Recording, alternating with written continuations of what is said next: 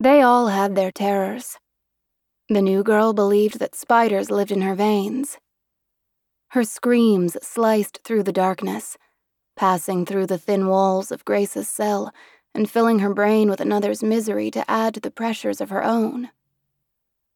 Grace pulled her pillow tight over her ears, ignoring the feather shafts that poked through the cheap muslin and pricked her skin.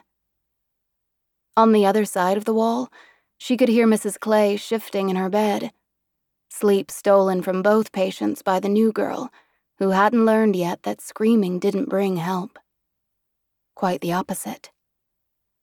The ward door crashed open, the metal clanging against the stone wall and bringing cries from all corners as patients rushed away from the noise and whatever fresh hell it brought. The girl screamed louder, ignorantly drawing her tormentors to her.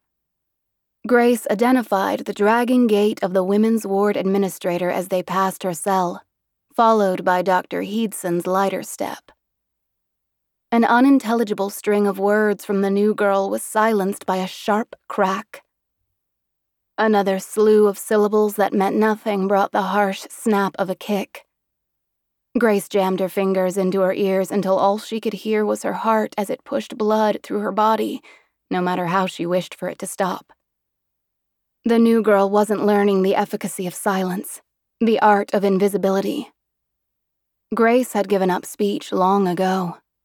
Once the words no and stop had done nothing, the others refused to come out, their inadequacy making the effort necessary to voice them an equation too easily solved.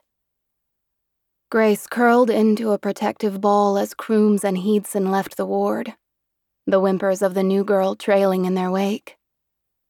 Grace could deafen herself with her own hands and squeeze her eyes shut so tightly that the muscles in her face twitched in agony but the acuity of her memory was a dark artist at work in her mind, painting pictures without her permission.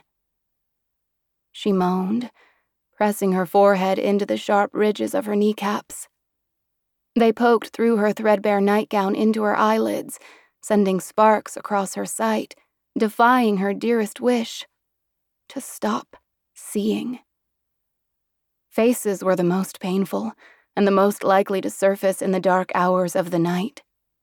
The Spider Girl's moans had conjured her mother's face in exquisite detail, each finely etched wrinkle apparent as she grimaced under whatever new indignity had been brought upon her, the edges of her lips permanently stained with wine. Grace turned her head from the apparition, tentatively drawing her fingers from her ears. The ward had returned to silence, but her brain would almost welcome strings of gibberish in the dark, anything to send her thoughts on another avenue than the one it had chosen. It barreled on, resurrecting her father's face, twisted into a paroxysm no daughter should ever witness. Her cry broke the stillness, bringing movement from Mrs. Clay's cell. A soft humming threaded through the air, the only comfort her friend could offer through the walls that separated them. Grace latched on to the notes, following the pattern until she learned it. She joined in soundlessly, the silence she'd enveloped herself with too sacred to break. Her mind toyed with the notes, happy to be busy. She relaxed as it allowed itself to be bent to her whim, tracing the pattern of the lace cloth at home instead of the faces around the table.